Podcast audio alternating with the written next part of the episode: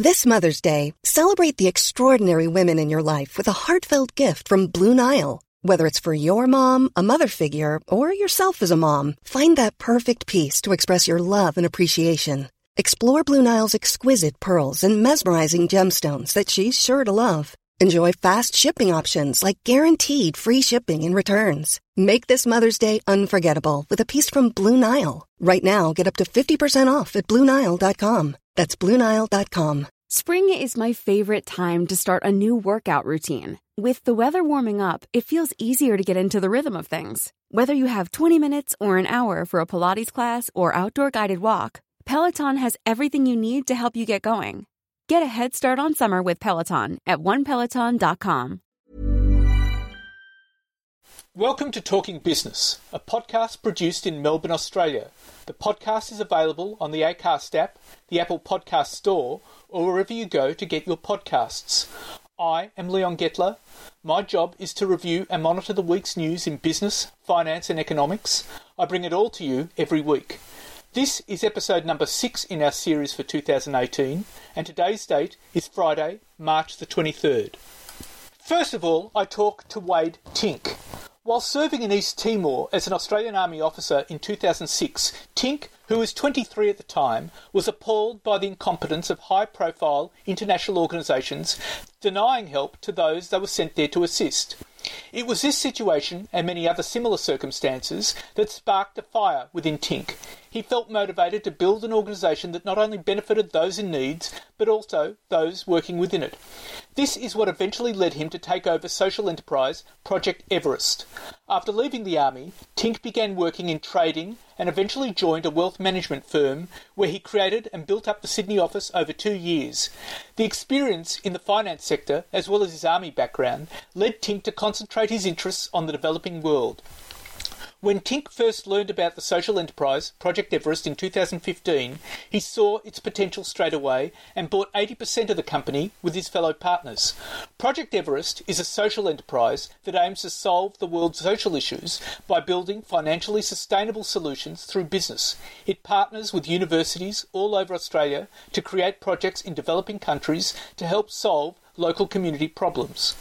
And then I have a chat with AMP Capital Chief Economist Dr. Shane Oliver, focusing on all the geopolitical events now shaping the market this year.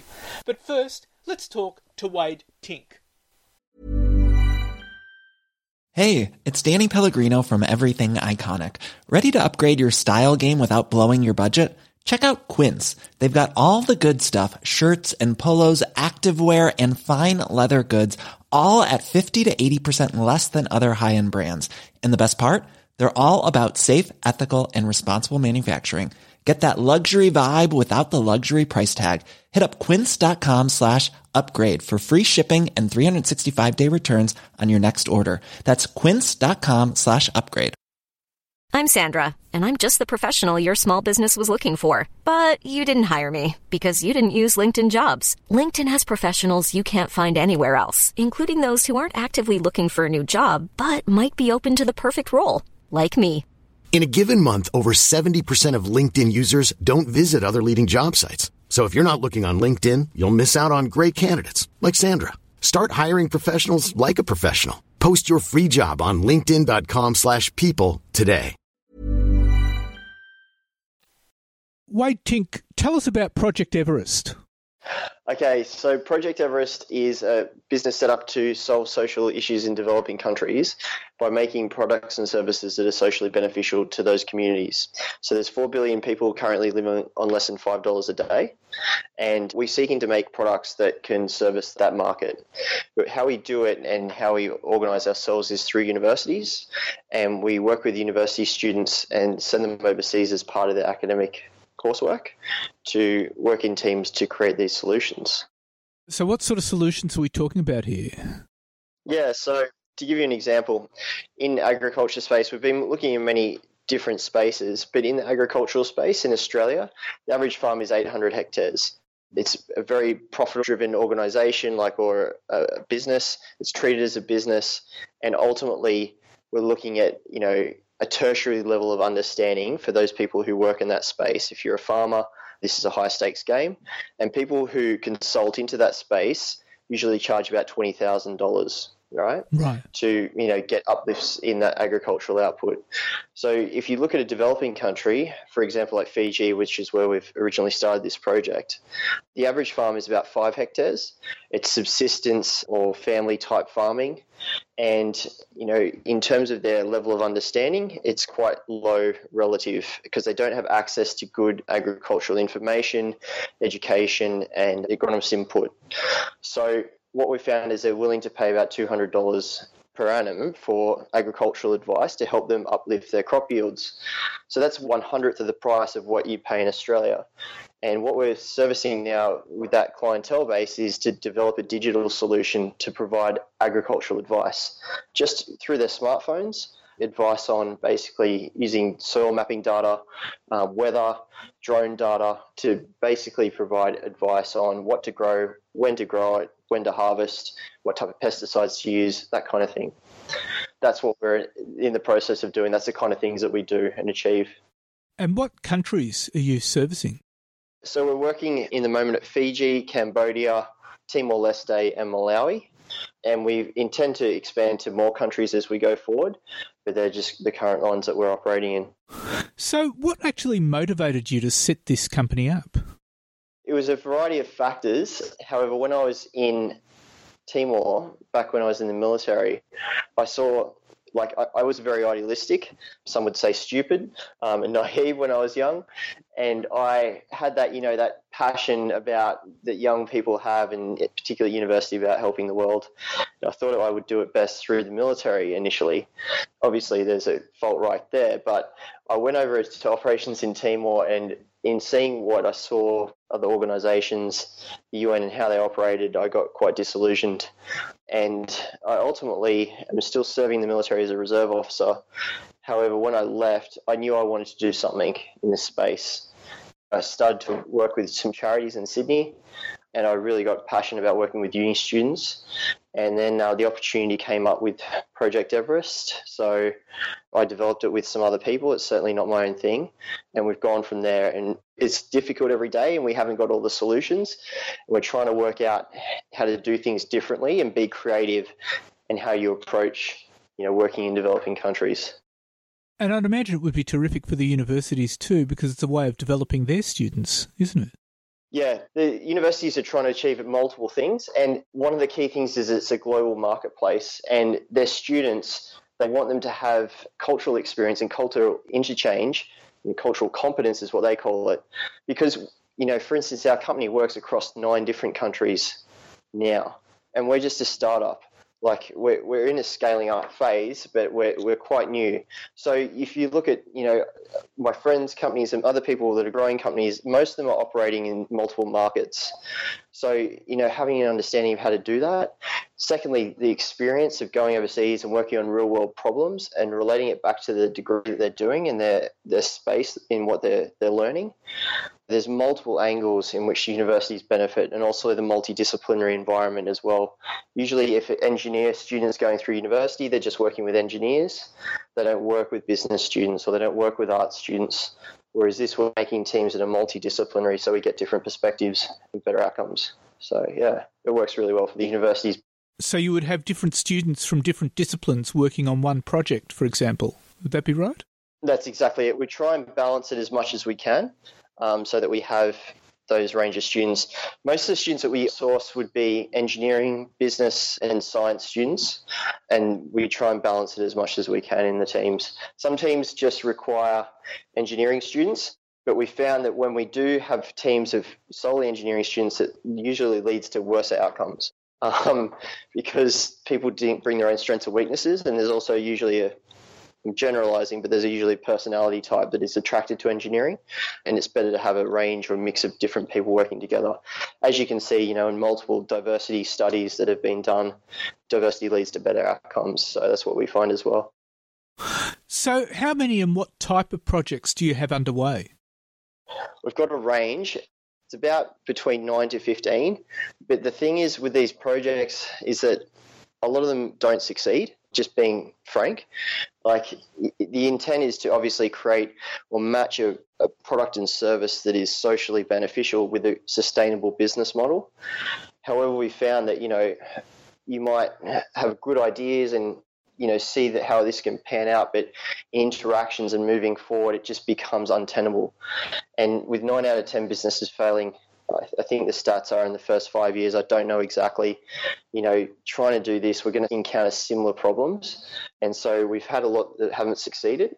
Um, just being completely upfront, and you know, some of them are moving towards where we want to see them go to, which is where they get external investment and they go on to scale up themselves.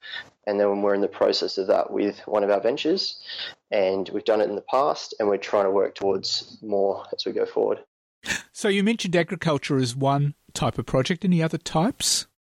Yeah, so we've done stuff in, and we're doing stuff in health. We're doing stuff in environmental sustainability. So it's around waste and waste treatment, also around water, water infrastructure, and water sanitation. So they're the main kind of areas we've looked at, and also fuel and energy as well. So different types of fuel usage, renewables, all that kind of stuff. that we're trying to work into. And how many universities are you working with, and is that expanding?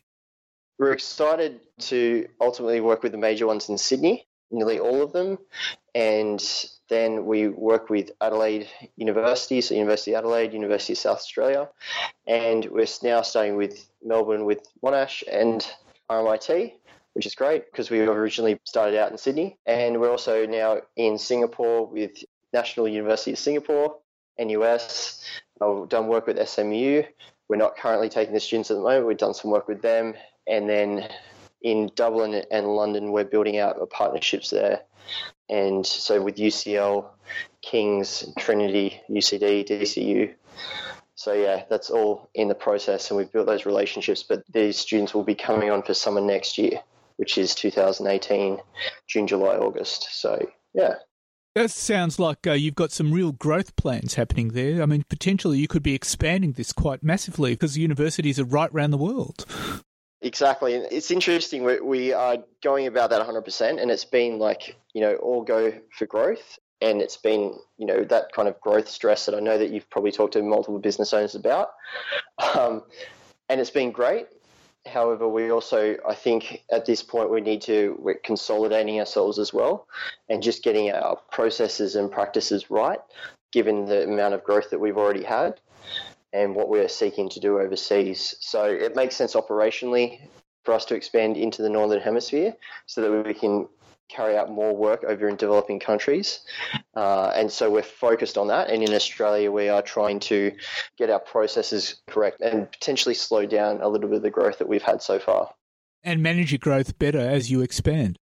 Yeah, exactly. I mean, it's always a challenge to manage growth. Like we've found personally, and what I've seen with people around me, managing growth is, is challenging.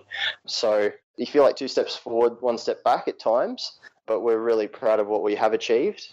And it's been an insane sweat effort from the team and in our amazing community that are rallying around us to help us to do this. So it's awesome. Well, Wade Tink, thank you very much for your time. Thank you so much, Leon. I really appreciate it. And now let's talk to economist Shane Oliver. Shane Oliver, I have to ask you the markets have been responding to things like Donald Trump's tariff hikes, uh, the sacking of Tillerson. Of course, you've got the uh, messy Italian election. Uh, what's going on? I think there's a bunch of factors that have sort of come together. Um, firstly, you saw very strong gains in some markets through last year, particularly the US share market. That had left markets vulnerable to a, a bit of a correction a bit of a pullback. And of course, we started to see that in early February with the worries about US inflation and how much the Fed would raise interest rates by. Then we saw the re-emergence, I guess, of what you might call geopolitical risk, um, obviously around the issues around Donald Trump on trade, uh, how far that would go, um, and then of course the uh, the um, ever-changing lineup in his team, the turnover in his uh, White House team, uh, Gary Cohn leaving, Tillerson and so on, and then of course the messy Italian election. So th- these things have sort of come at a time when the markets were already somewhat vulnerable, already a bit nervous about the outlook, nervous about how much the Fed would raise interest rates by. Um, and that's just sort of adding to this volatility. And I think the underlying reality is that we have to allow that this year is going to be a more volatile year. We've seen uh, uh, US inflation indicators start to pick up, so that's going to be a source of volatility. And the geopolitical issues look like they're going to be a, a continuing source of volatility for some time to come as well. Because at the end of the day, this is a, uh, an election year in the US. The midterm elections are in November. Um, and Donald Trump is not your ordinary politician. Uh, Republicans are behind the, in the polls. Good chance they'll actually lose control of the House. Donald Trump's obviously trying to appeal to his base to uh, you know shore up Republican support ahead of those elections, and they're not they're not to November, so could be a bit more volatility to come as we go through this year. Now, I mean, uh, geopolitical events have always been important, but in, like in the 80s and 90s, uh, it was the trend was pretty positive because you had uh, the markets embracing economic rationalist solutions, uh, free markets, the, the, collapse of communism, uh, global trade was surging. Everything has changed now. It has. Uh, I, I, I, kind of think it's sort of like the, the, the, normal swing of the political pendulum, but these swings can occur over decades. So you're right, as we went through the 80s and 90s, the political pendulum swung in a very favourable direction. In fact, uh, Francis Fukuyama wrote a book in the early 90s called uh, The End of History, as if you know, the whole world suddenly agreed that liberal free market democracies are the way to go. And then as time's gone by, it's become increasingly clear that, well, maybe not. Some countries who want to go the other way. We, uh, I mean, a whole bunch of issues are coming together here. I mean, the GFC, post-GFC recovery has taken longer to occur than normal. That's upset many people. We've seen the rise in inequality. Again, that's upset a, a group of people. That's led to scepticism about so-called trickle-down economics. Free market solutions are sort of uh, being questioned. Uh, and then at the same time, America used to be, you know, in the in the post Cold War period, America was the global cop. It was a unipolar world, so to speak. Um, whereas now lots of other countries are challenging the US. Obviously, Russia is sort of, to some degree, going trying to go back to its Soviet era past. Um, China is uh, is soon going to be the world's biggest economy, so they're flexing their muscles. So it's we, we've come into a much messier world, and we've seen to some degree, all of that has led to these uh, strong men in government. Putin, obviously, in, in Russia, uh, Xi Jinping in China, um, Trump in the US, and of course, um, they're perhaps less di- diplomatic than the previous generation of leaders were. So I think eventually the, the, the political pendulum will swing back the other way, but it could take a while before that happens. In the meantime, uh, these things are just potential sources of volatility. Now, I mean, the, the other complicating issue uh, that's adding to the geopolitical trends is, of course, social media, where people are actually making their own reality. And uh, that means we're becoming more populist. That's right. Uh, the old days, you'd come home and turn on the news and you'd, you'd get, uh, I mean, in Australia, you know, it was ABC, Channel 9, Channel 10, Channel 7 and variants on that. Um, and they'd present things in a fairly even-handed fashion, generally speaking. I mean, we can all debate that. But these days, if you don't like uh, something being even-handed, you disagree with it, you can switch across to, you know, a far-right uh, interpretation or a far-left interpretation and make your own reality just uh, following your favourite channel on YouTube or whatever. so um, that in turn has led to a group of politicians who will pander to that. You know, certain politicians, you know, I, I, think at the end of the day, I mean, one one um, thing that gave me a lot of confidence last year was in France, where Emmanuel Macron said to the Whirlpool workers that he can't necessarily guarantee their jobs, whereas Donald Trump would sort of jump in and say, oh, "We can guarantee your jobs. We'll stop imports coming in." Um, I thought the Emmanuel Macron approach was a more honest one, um, but uh, a lot of politicians aren't uh, aren't willing to go down the honest path, and they'll t- tell people what they want to hear, and that to a degree is what we're seeing happen. So the social media phenomenon, yes, people making their own realities, choosing the media that suits their, their view of the world, um, but unfortunately politicians will uh, will pander to that and end up we end up with populist solutions, which may not be the best solutions in a long-term sense. A lot of people, yes, believe in popular in uh, protectionism in the US, putting tariffs on, but that's not going to lead to a long-term solution to or the best outcome anyway for American workers. Um, I think all it will lead to is artificially supporting jobs, but high, a high cost base for the US and uh, reduce global trade and uh, consumers will be worse off at the end of the day. Now, I mean, the, the, issue for Trump is, of course, he's facing several big challenges. Like you've got, obviously, you've got the congressional elections in November with the Republicans risking losing control of the House, and you've also got the Mueller inquiry uh, closing in, which is going to put pressure on him to uh, uh, create all sorts of distractions. Wouldn't that be right? That, that's right, Leon. I think uh, yeah, there's a lot of issues coming together for Donald Trump uh, this year. Last year, you could argue, well, yeah, it wasn't a, an election year. There's a few by-elections, if you call them that, in the US, but it wasn't.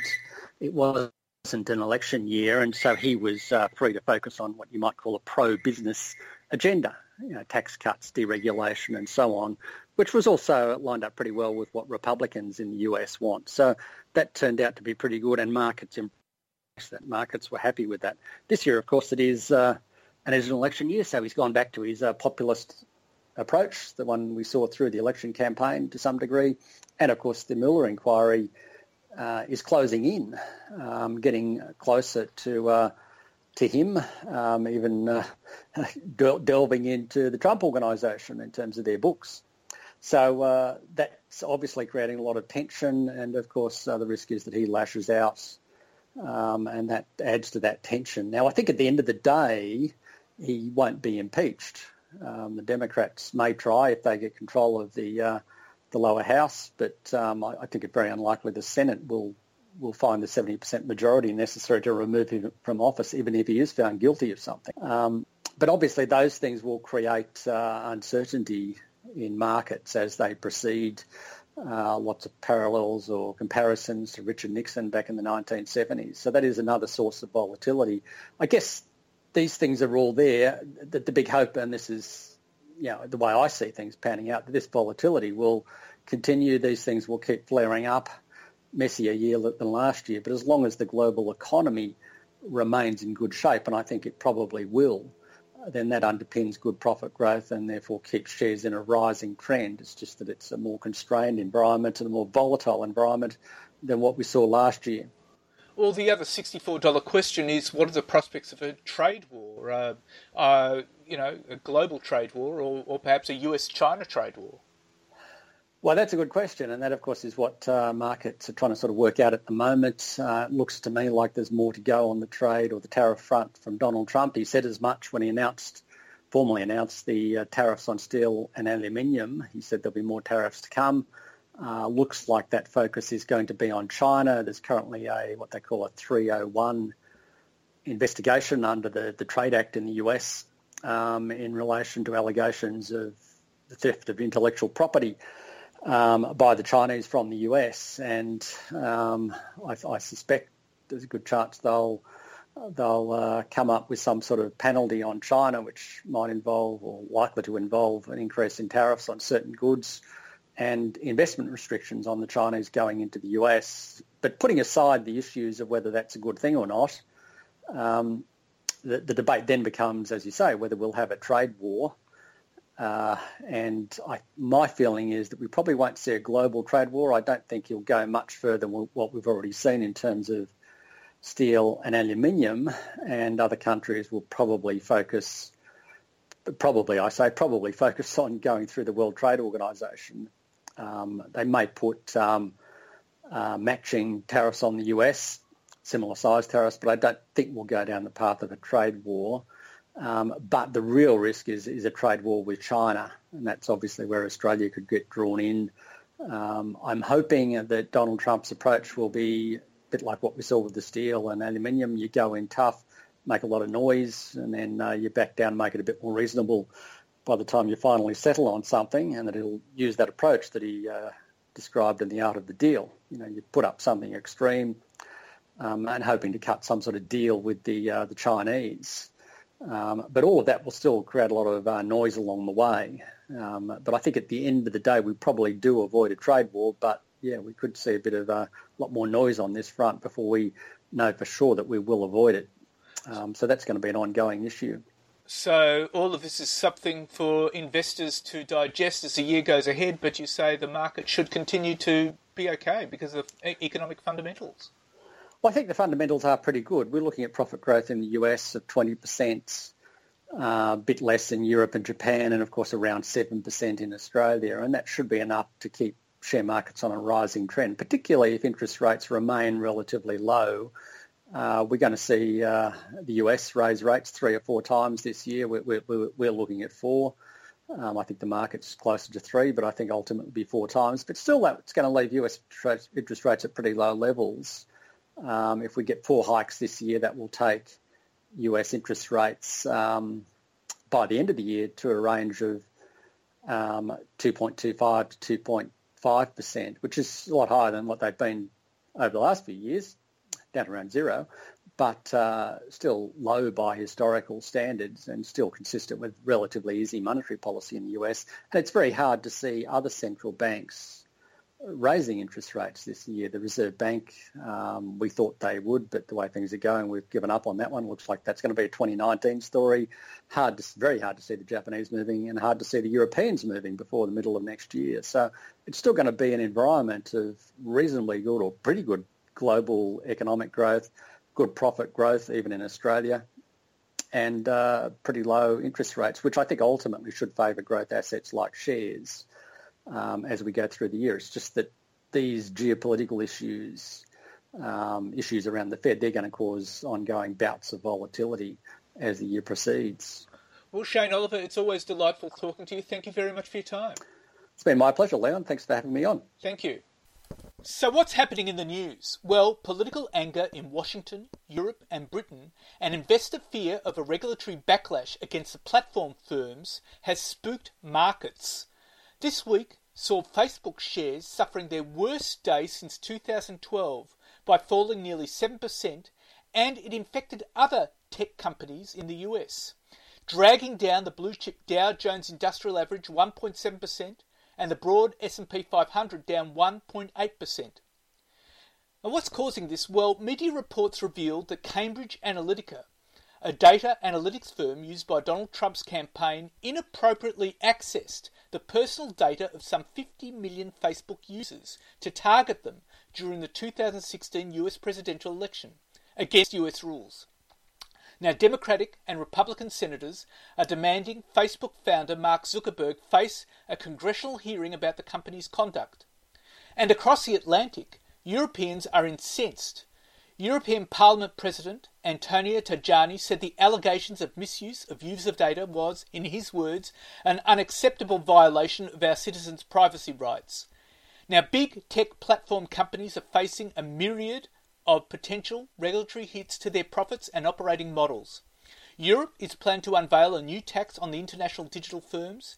Antitrust pressures are building on the operating models of Facebook and Google, including an investigation into the advertising platforms by the Australian Competition and Consumer Commission. It's a sharp reversal from the Barack Obama era after the first black president was credited with winning the so called first Facebook election in 2008. And to Australia, and the Reserve Bank Board of Australia put out its report from its meeting two weeks ago when it kept interest rates on hold, and it revealed that high household debt and the lack of definitive pickup in wages growth were the key reasons for its decision. And in another sign that monetary policy is to remain stalled in 2018, the minutes showed that there'd be need for faster wage growth before inflation gathers strength. Other important piece of news is that billionaire James Packer has stepped down from the board of Crown Resorts. A brief statement to the market from Crown said Mr. Packer had resigned for personal reasons. And a statement from Mr. Packer's company Consolidated Press Holdings said, Mr. James Packer today resigned from the board of Crown Resorts Limited for personal reasons. Mr. Packer is suffering from mental health issues. At this time, he intends to step back from all commitments. Crown's executive chairman, John Alexander, said the board respected the decision.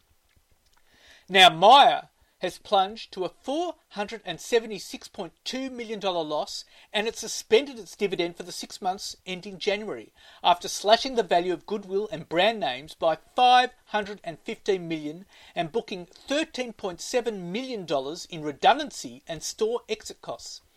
Underlying net profit before write downs and restructuring costs plunged 36.1% to $40.1 million.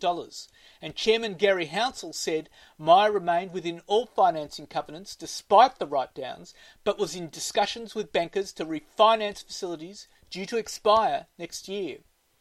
Now, the Australian Council of Trade Unions has demanded that gig economy and labour hire workers should get the same minimum conditions as employees, including access to unfair dismissal and collective bargaining. ACTU Secretary Sally McManus outlined the ambitious demands of its Change the Rule campaign at the National Press Club in Canberra, with policies for fair work uh, and fair pay and secure work, including a right for casuals to convert to permanent employment. The campaign is backed by the largest advertising blitz the union movement has conducted since its 2007 Your Rights at Work campaign to end the Howard era work choices policy. And it will put pressure on Labor to seek a mandate for substantial industrial relations reform if it retakes government. McManus said that many Australians are trapped in casual employment for an average of three years because they're, in her words, given no other option by big business. The ACTU policy calls for casual employment to be properly defined and for a right to convert to permanent positions after six months to prevent employers denying casuals basic rights. Now, the Banking Royal Commission kicked off its second week this week, uncovering scandal after scandal by interrogating executives from ANZ and Commonwealth Bank. ANZ stood accused of breaking responsible lending laws by taking no steps to verify the living expenses declared for mortgage applicants, Later, CBA came under fire for aggressively selling credit card insurance to pensioners, students, and unemployed people who did not meet the eligibility requirements to make a claim. CBA's head of retail products, Clive Van Horen, admitted the bank breached its reporting obligation to ASIC under intense questioning by counsel assisting the Commission, Rowena Orr QC. He initially denied the bank misled the corporate regulator back in 2015 when it significantly underreported the number of people to whom it sold credit card insurance which they couldn't claim on. The Commission heard CBA notified the regulator of only 27,800 customers being affected, and this was despite the bank's internal review finding the true figure was more than double at 64,000. Mr Van Horen conceded this was, in his words, a breach of our obligations to act honestly, efficiently and fairly. Earlier. Orr put it to ANZ's General Manager of Home Loans and Retail Lending, William Rankin, that the bank was falling short of responsible lending laws and ASIC guidelines by failing to verify the living expenses declared by mortgage applicants. Orr pointed out that the National Credit Act prohibits ANZ from entering into a loan with a customer without making reasonable inquiries about the customer's financial situation and taking reasonable steps to verify the customer's financial situation. ANZ's head of home loans and retail lending later elaborated on how little the bank does to verify customers' ex- declared expenses, despite being required to do that. Now, the new chairman of the Australian Securities and Investments Commission, James Shipton, says financial services staff lack professionalism, and that's eroded trust in the financial system. In his first speech since taking over the corporate watchdog, the former Hong Kong regulator, Goldman Sachs and banker, and Harvard University academic, said he'd make it his mission to lift the standards of the industry and his own organisation if necessary. Now, the Australian Securities and Investments Commission chairman pointed towards the creation of the Financial Advisors Standards and Ethics Authority as a policy tool to lift standards and said he was prepared to pursue this approach again. His comments were made at the opening of ASIC's annual forum in Sydney. He warned that sustained degradation in trust in the people in finance will eventually start to degrade trust in the financial infrastructure itself, and he said that would be catastrophic. He added that while there was a high degree of trust in the financial system infrastructure at this point, the sad conclusion must be that Australians don't look to people in finance with enough trust, he said. Mr. Shipton said he questioned whether Australians felt they were getting value from providers in the sector. He acknowledged that the industry was battling to come up with ways to restore trust. Following Mr. Shipton's comments, the Minister for Revenue and Financial Services, Kelly O'Dwyer, announced that ASIC would be granted more power and high level resources and Mr Shipton will get a second deputy chairman, and the law will be changed to make advancing competition one of ASIC's core objectives. Now, the Turnbull government has created a new class of visa to compete with other countries and allow big business and tech startups to hire overseas talent for highly skilled roles. It's established a global talent scheme which has two streams. The first is for established businesses with an annual turnover of more than 4 million. The second is aimed at technology based and STEM related startup businesses. A four year temporary skill shortage visa will be issued with permanent resident applications available after three years in both streams, and it will allow big businesses to use the scheme to fill up to 20 positions with a minimum salary of $180,000 per year, with foreign candidates expected to pass on their skills to Australian colleagues. Startups will be able to employ five positions per year through the scheme, which must pay more than 53900 The new scheme is different from the 457 visas because they don't designate a list of occupations. The government is now promising simpler applications and faster processing. The changes come after the tech industry criticised the ending of the 457 visa class and replacing it with a temporary skill shortage visa class, which is considerably more expensive and restrictive than its predecessors and has a limited list of eligible roles. Now, more than 11,000 Internode and iiNet customers will be compensated for not getting the national broadband network speeds promised in their contracts.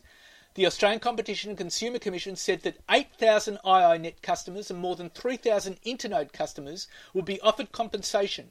Customers will be able to move to lower speed tiers plans. Alternatively, they could receive a refund or exit their plan Taking into account Telstra's 42,000 aggrieved customers, Optus's 8,700 and TPG's 8,000, the addition of iiNet and Internode brings the total number of Australians able to claim compensation for slow NBN speeds to about 70,000. An outdoor clothing retailer, Kathmandu, has posted a 23% lift in its net profit to 12.3 million New, New Zealand dollars. That's 11.5 million Aussie. And that's its strongest result in four years. And it's announced its acquisition of US based hiking boot company Oboz for US 75 million or 97 million Aussie. And that's it for this week. And next week we have a terrific interview with Ryan Murtagh, the CEO of Neto, and he's going to be talking to us all about the government's new visa scheme and whether that works out for startups. In the meantime, you can listen to us on Talking Biz on Twitter or on Facebook. Looking forward to bring you the news next week.